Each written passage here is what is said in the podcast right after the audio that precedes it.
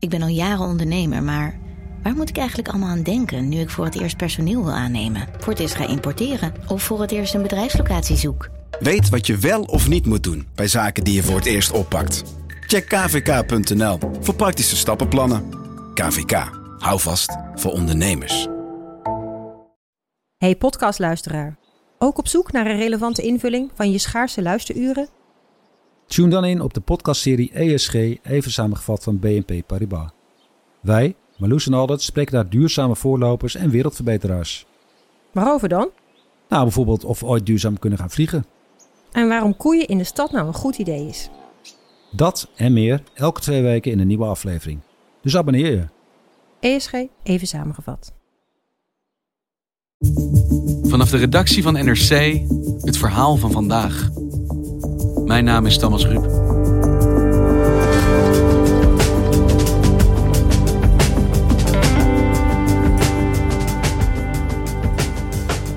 Een computer die voorspelt of je beter wordt of juist zieker. Verschillende Nederlandse ziekenhuizen experimenteren met software die de gezondheid van patiënten berekent. Slim, efficiënt. Maar wat zijn de risico's als artsen hun behandeling gaan baseren op de adviezen van een ongrijpbaar algoritme?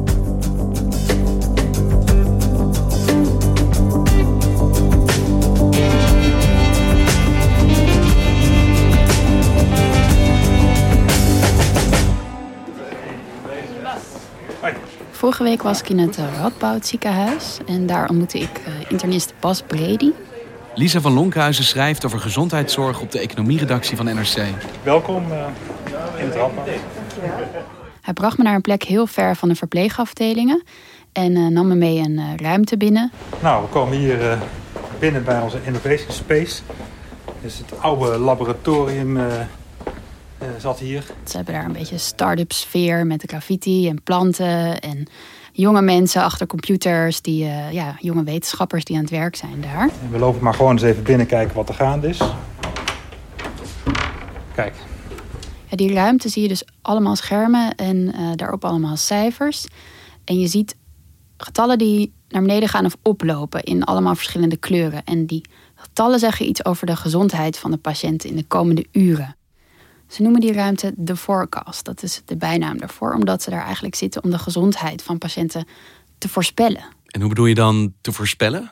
Ja, een patiënt kan zich nog goed voelen, maar zij kijken naar wat er komende uren met deze persoon gaat gebeuren. Wordt hij misschien ziek? Gaat hij een bloedvergiftiging ontwikkelen? Is er iets anders aan de hand? Dat proberen ze daaruit te vinden. Je ziet hier uh, drie mensen zitten die druk bezig zijn uh, met onderzoek naar de monitordata en patiëntengegevens. Ja, je ziet uh, van alle patiënten of ze in bed liggen, of ze zitten, of ze misschien uit bed zijn. Je ziet wat er allemaal in hun lichaam gebeurt. Je ziet de hartslag, je ziet hun temperatuur. En je ziet, en dat is eigenlijk het belangrijkste, je ziet scores bij iedereen. Dus een getal onder de vijf, meestal onder de drie. En uh, dat is groen, geel of rood. Op dit moment knipperen er twee rode scores. Die zijn drie of hoger. De hoogte van de score geeft aan hoe het met de patiënt ervoor staat. Hoe hoger, hoe slechter. Boven de drie is het rood. En dan gaat het niet zo goed met iemand. Althans, denkt de computer. Daar werd ik ook een beetje ongemakkelijk van, moet ik eerlijk zeggen. Want ik zag die scores zo langzaam oplopen. Eén iemand die kwam zo boven de drie, rood. Dan gaat hij knipperen. En toen hoger en hoger en hoger. En wat was er aan de hand dan met die patiënt? De arts zei, want ik wees ernaar, ik zei, oh, dat gaat niet goed. Ja. De arts zei, uh, waarschijnlijk is het, uh, zat even te kijken, waarschijnlijk is het een luchtweginfectie. Want diegene kreeg moeite met ademhalen, temperatuur steeg. Hij zegt, het kan dat deze persoon komende uren een luchtweginfectie gaat ontwikkelen. En de data die daar uitslaat, wat je daar ziet, is dus niet wat er nu aan het gebeuren is, maar wat er mogelijk nog gaat gebeuren. Zeker. En wat er gaat veranderen in het Radboud is dat artsen binnenkort moeten reageren op zo'n alarm. Dus dan komt het echt in het protocol terecht. Dus dan kan je je voorstellen dat ze dan bij een patiënt naar binnen rennen. Dat hij zich nog helemaal prima voelt de rand te lezen. En dat ze dan zeggen, we gaan met je aan de gang, want we vermoeden dat zich een bloedvergiftiging aan het ontwikkelen is. U voelt zich nu goed, maar de computer denkt dat dat straks niet meer zo is. Ja. En op al die schermen in de forecast zie je dus wat nou ja, de computer, om het maar even zo te noemen, denkt dat er gaat gebeuren met patiënten. Maar dat moet neem ik aan op basis van data. Hoe komen ze aan die informatie daar? Ja, dat heeft uh, Bas Bredi laten zien. Hij nam me mee naar de afdeling waar hij werkt. Zo, nou, we lopen nou de verpleegafdeling interne geneeskunde op. Kan ik even mijn handen ontsmetten? Als je wil, ja. Iedereen heeft een polskastje op die afdeling. Dat is eigenlijk heel bijzonder, want het is geen intensive care hè, waar mensen continu in de gaten worden gehouden. Dit is echt een plek waar je dagen, weken of maanden ligt. Maar je bent continu heb je een polskastje op en allemaal plakkers op je lijf. En op dat kastje zie je je temperatuur en je hartslag en dat soort dingen. Een soort enigszins futuristische Fitbit. Ja, een beetje lomp uitgevallen Fitbit, moet ik eerlijk zeggen. Ja. Hi. Ik ben naar binnen gelopen bij Robin, een 30-jarige dwarslesie-patiënt. Hallo. Ik ben Lisa. Hallo, Ben. En uh, ja, die lag daar, was wel echt uh, slecht aan toe.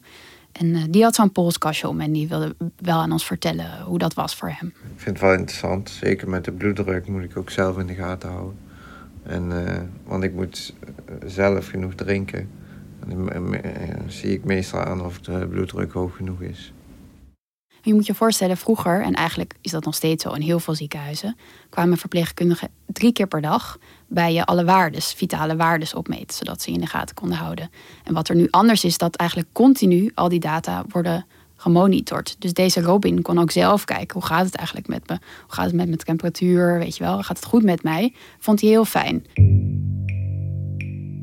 En is het Radboud de enige ziekenhuis in Nederland waar dat gebeurt? Waar ze proberen ja, de toekomst te voorspellen op basis van de data van patiënten?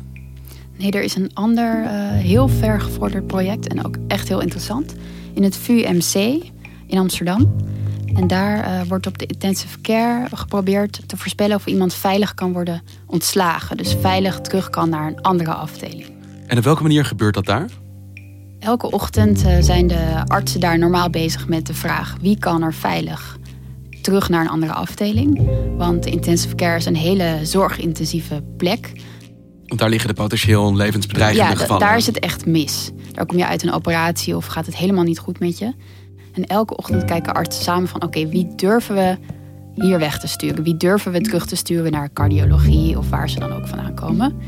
En um, ze hebben afgelopen jaren gewerkt aan een algoritme. Dat is nu klaar en zelfs al goedgekeurd door de toezichthouder. Dus dit kan echt elk moment beginnen. En uh, hoe het er straks uit gaat zien is dat elke ochtend deze artsen een advies krijgen van de computer over welke patiënten veilig weggestuurd kunnen worden, omdat de kans heel klein is dat ze opnieuw opgenomen moeten worden of dat ze overlijden. Dus de computer zegt eigenlijk achter deze patiënt een groen vinkje, dat vertrouwen we wel. Achter deze een rode, hou hem maar langer, want dit kan toch weer misgaan. Ja, de computer gaat het advies geven in een percentage. Dus dit is de kans, denkt de computer. En die kijkt erbij naar 200 factoren, zoals uh, wat is de temperatuur van iemand? Wat is de ziektegeschiedenis? Hoe hoest iemand bijvoorbeeld? Wordt ook naar gekeken. Uh, 200 factoren uh, bepalen of de computer ja, denkt dat er veel kans is dat iemand niet veilig kan worden weggestuurd. Maar het is behoorlijk ingrijpend, want de computer zegt eigenlijk van nou, we denken dat jij het wel overleeft op een andere afdeling en nou ja, deze patiënt houden we hier. En het lijkt me wel belangrijk dat je dan begrijpt en weet als arts ook waarom een computer de ene patiënt wel houdt en de andere niet. Dat is echt ongelooflijk belangrijk. Dat artsen weten waarom de computer met een advies komt.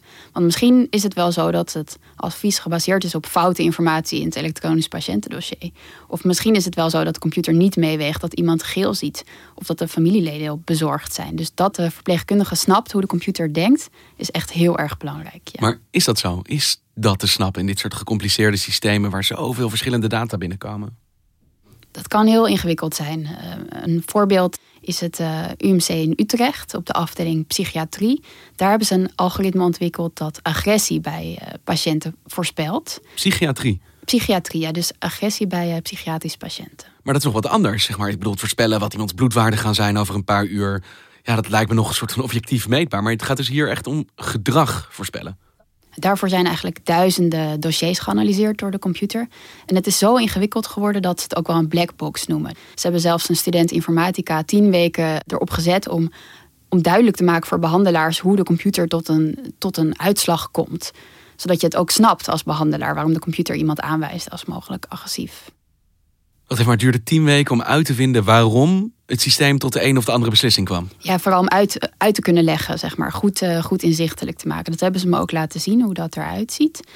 Dat hebben ze gedaan met de dossiers die gaan over die uh, psychiatrische patiënten. Je moet je voorstellen, behandelaars zijn continu notities aan het maken over die mensen. Zeker voor de overdracht ja, voor de eigen documentatie. Die teksten zijn eigenlijk aan de computer gevoerd, uh, duizenden, duizenden dossiers.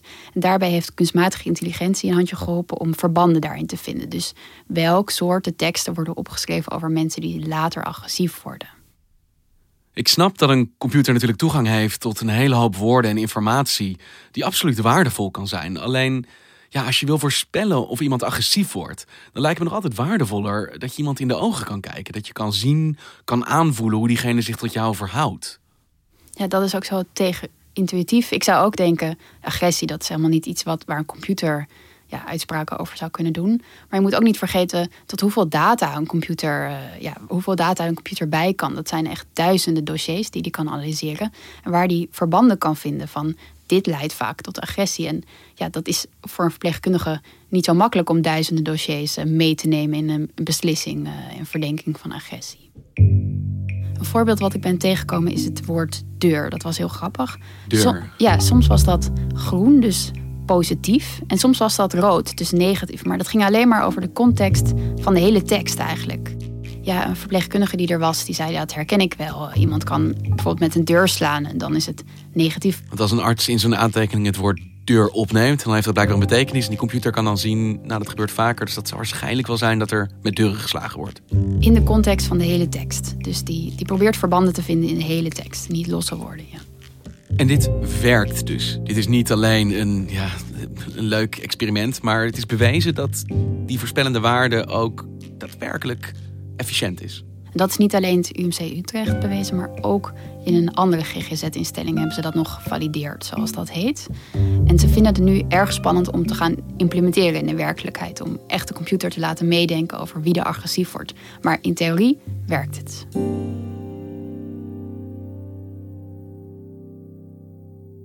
Ik denk een zorg die veel mensen als ze dit horen zullen krijgen, toch privacy is. Want we hebben het hier over data. En data is natuurlijk handelswaar. En het is nou typisch iets als patiënt wat je kwetsbaar kan maken, maar waar je geen enkele controle over hebt. Wie er allemaal inzage krijgt in jouw dossier. En wat er misschien allemaal bij komt te staan over wat er wel en niet met mij kan gaan gebeuren.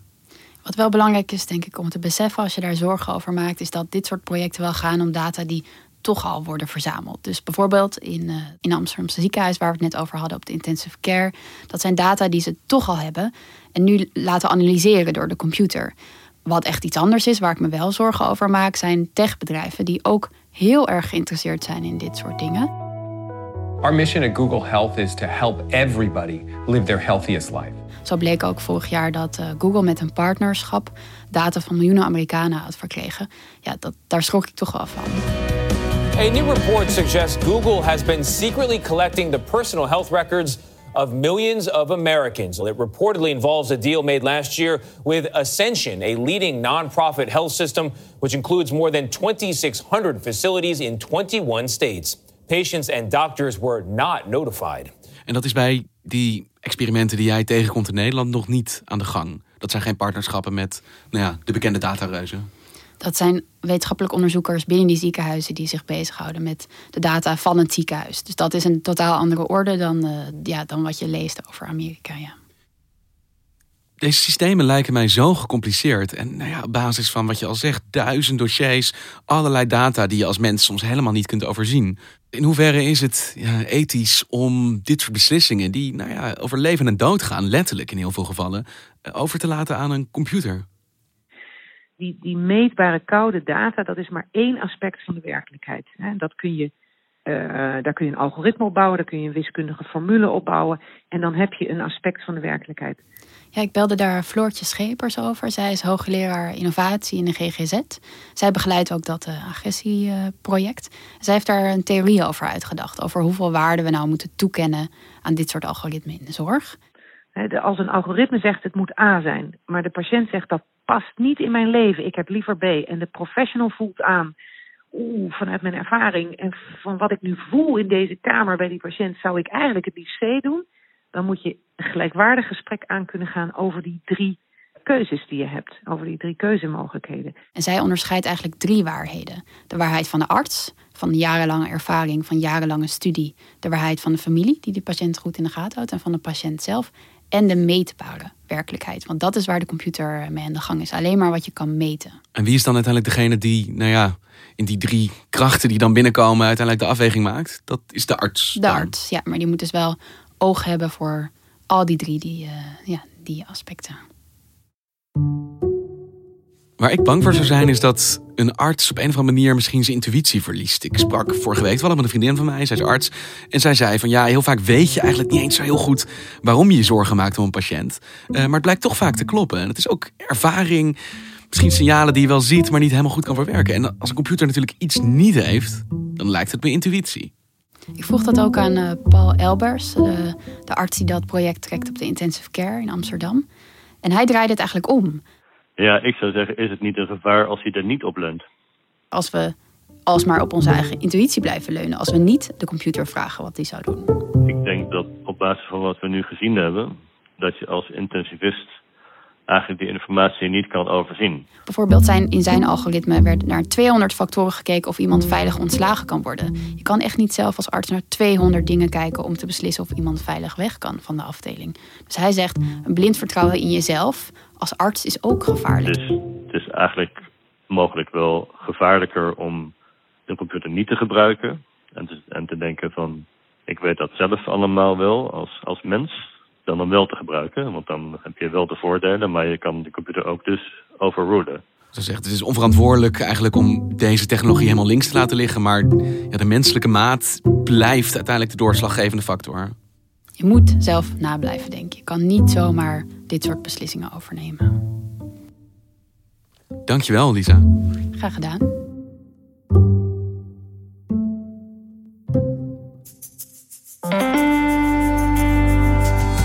Je luisterde naar vandaag, de podcast van NRC. Eén verhaal, elke dag. Dit was vandaag, morgen weer.